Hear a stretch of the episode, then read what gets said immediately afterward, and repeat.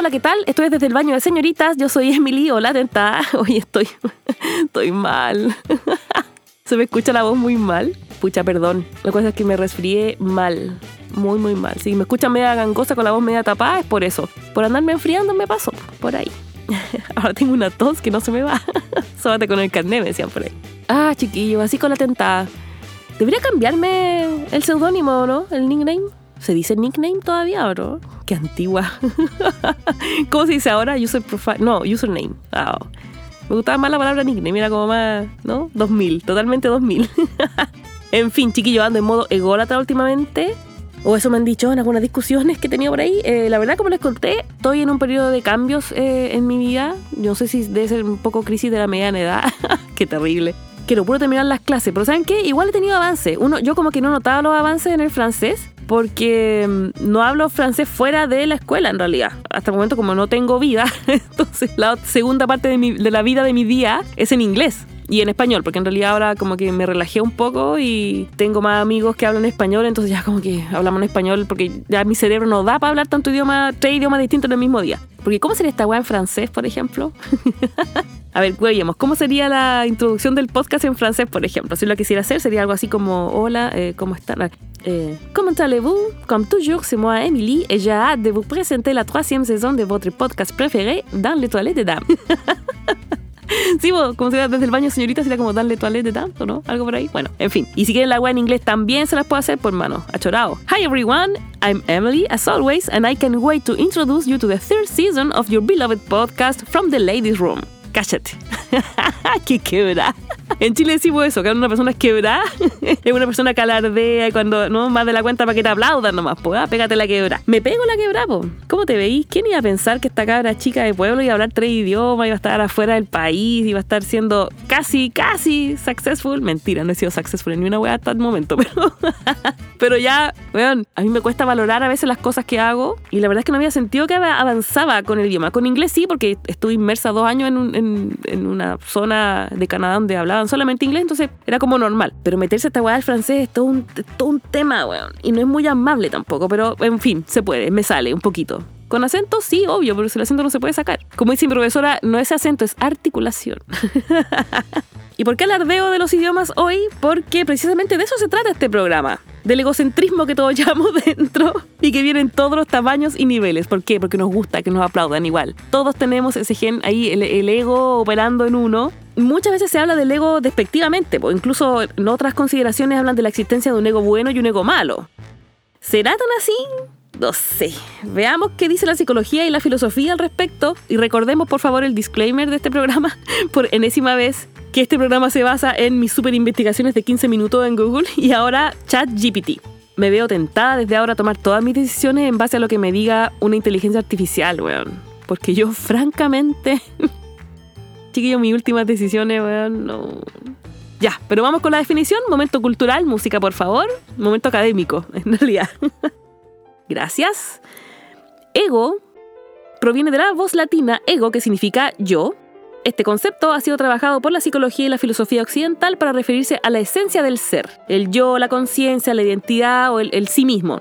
En la, en la fisiología, dijo la otra. No, eh, refrío y dislexia hoy. Sorry.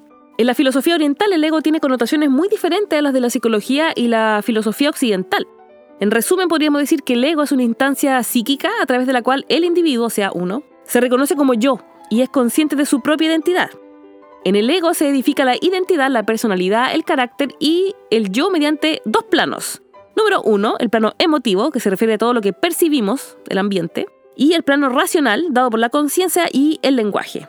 Este último nos permite, es como traducir la vida y otorgarle símbolo. Podríamos afirmar que el ego cuando actúa como una memoria afectiva, que es como del plano emocional, muchas veces se interpone entre nosotros y el mundo, de manera que lo que alcanza nuestra conciencia es alterado por la emocionalidad acumulada en la memoria.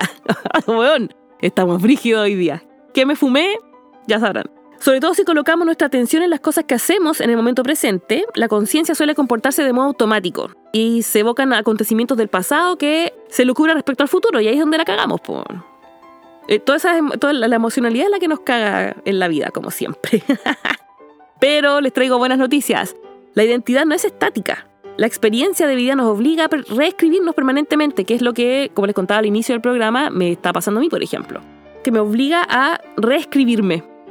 Y al cabo de un tiempo cambiamos nuestra percepción de la realidad. Eso es posible. De este modo el ego está influenciado por la convivencia social y de manera constante nuestros intereses se confrontan con los de los otros. Buscamos reconocimiento o pasar inadvertidos, interrumpir, agradar, usurpar, no sé. Y ahí damos lugar a lo que son lo que se denomina en psicología como los tipos del ego. El ego insaciable, el sabelo todo, esa soy yo. Yo soy ese, ese el ego sabelo todo, soy terrible. Les voy a dejar los textos de esto porque esto tiene fundamento, no estoy hablando weá. O sea, sí, hablo weá, sí, pero en realidad son weas con fundamento, eso quiero decir. Les voy a dejar los links a los textos en la descripción del episodio y continuamos.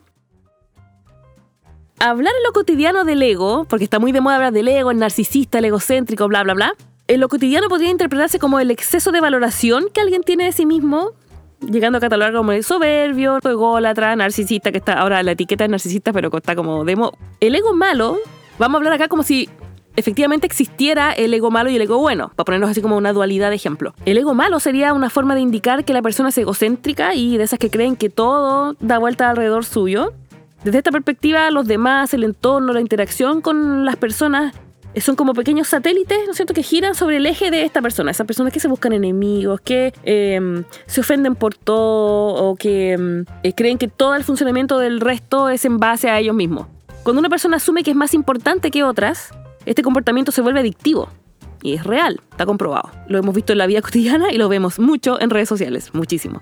Empieza a perder la perspectiva de las cosas, la perspectiva de sí y la de los demás también. Hay un distanciamiento que se produce por querer demostrar qué tan valioso se es y afirmar que siempre tiene la razón y que también que los demás lo validen, etc. Y ojo que no decimos que sean malas personas, sino que lo que aún nos animan a revelar ante sus ojos, lo que aún esas personas extremas no ven, es la inseguridad profunda que nos lleva a querer ser el centro de atención constante y cueste lo que cueste. Se han conocido casos donde la gente colapsa cuando, cuando se le cae ¿no esta venda del ojo se dan cuenta que no eres el centro del mundo, como, bueno, rígido. Y por estos comportamientos aparecen, por ejemplo, los celos extremos, la envidia, em, un anhelo de posesión y, y, controlar a los demás, ser como el centro, el popular, el centro de atención, etc. Pero también hay un ego bueno, no, que muchas corrientes se habla de eliminar. Mira, aquí, de todo lo que leí para hablar estas cuestiones hoy día, eh, hay algo que me llamó la atención. Cuando hablan del ego bueno, también se habla en muchas ocasiones y muchas corrientes de eh, eliminar el ego o aniquilar el ego, como si fuese un enemigo que combatir. Yo entiendo que lo que quieren simbolizar estas expresiones es la necesidad de equilibrar el ego. Aprender a convivir con esa parte indisoluble de nuestro ser, porque todos tenemos una, una cuota de ego, como alguien me comentó en la, en la foto previa de, de este episodio en Instagram, hay que saber que a veces son solo rasgos de una personalidad los que se manifiestan de una forma constructiva o no. Eh, no hablemos de blanco y negro en temas de ego, considero. Y aquí parece el llamado del ego bueno, ¿no es cierto? Que es el que eleva, emotiva, impulsa, el que es empático con los demás, el que eh, de alguna forma permite expandir el potencial de una persona. Su base y la clave es la humildad, pero que en exceso también es malo porque te pones muy servicial. Como aquí, chiquillos, todos los extremos son malos siempre. Como todo lo que nos gusta es malo también. ¿Y cuál sería entonces la diferencia entre ser egocéntrico, egoísta y autoconsciente? A todos nos ha pasado alguna vez. De pronto reclamas algo para ti o dejas claras tus necesidades o tus límites y la persona que tenía enfrente te increpa con, ah, no, está claro que cada vez eres más egoísta, solo piensas en ti, no sé qué. Este término, eh, el del egoísmo, cae sobre nosotros en las circunstancias comunes de la vida. Como por ejemplo, dejar de dedicar tiempo a tareas que nos ocasionaban más estrés que satisfacción, entonces dejas de hacerlo y, ah, no, es que eres egoísta, solo piensas en ti porque ya no estás prestando el servicio al otro. O ya no quieres lidiar con un otro que, que ya te agota más de lo que te hace feliz, entonces no, eres egoísta, estás pensando solo en ti como si fuera lo más malo del mundo y no es así. En muchos casos no es así. A los ojos de los demás, somos en muchas situaciones egoístas o egocéntricos, tergiversando con ello el auténtico significado y lo que implica eh, ese término. Es interesante comprender y manejar mucho mejor este conjunto de dimensiones tan cotidianas porque la nebulosa es grande y como eh, hemos visto, está muy de moda ahora criticar y como encasillar a las personas en, un, en una cajita de narcisista, egocéntrico, no sé qué, solo porque dicen algo que a nosotros no nos beneficia. Y eso está mal también. ¿Qué hacen ustedes con su ego?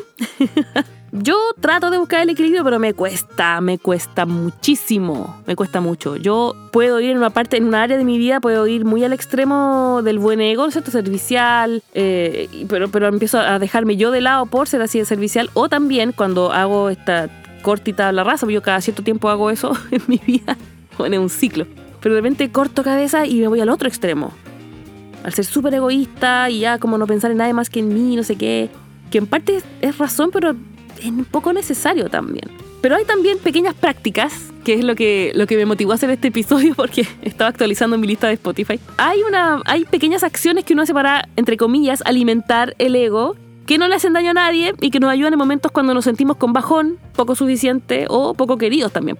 Por ejemplo, yo les conté que tengo una playlist en Spotify con canciones que tienen mi nombre. Se puse a buscar un día y dije, ¿cómo nadie va a haber escrito una canción para una Emily? Buscador Emily me arrojó como, bueno, 80.000 canciones y me hice una playlist. Hay de todo en esa playlist. Canciones de amor para Emily, canciones de odio para Emily, de todo. La hice un día en que no me sentía para nada bien. Y tuve mi momento, pues ese fue mi momento, me dedicó a nadie nunca. Con canciones como esta, por ejemplo.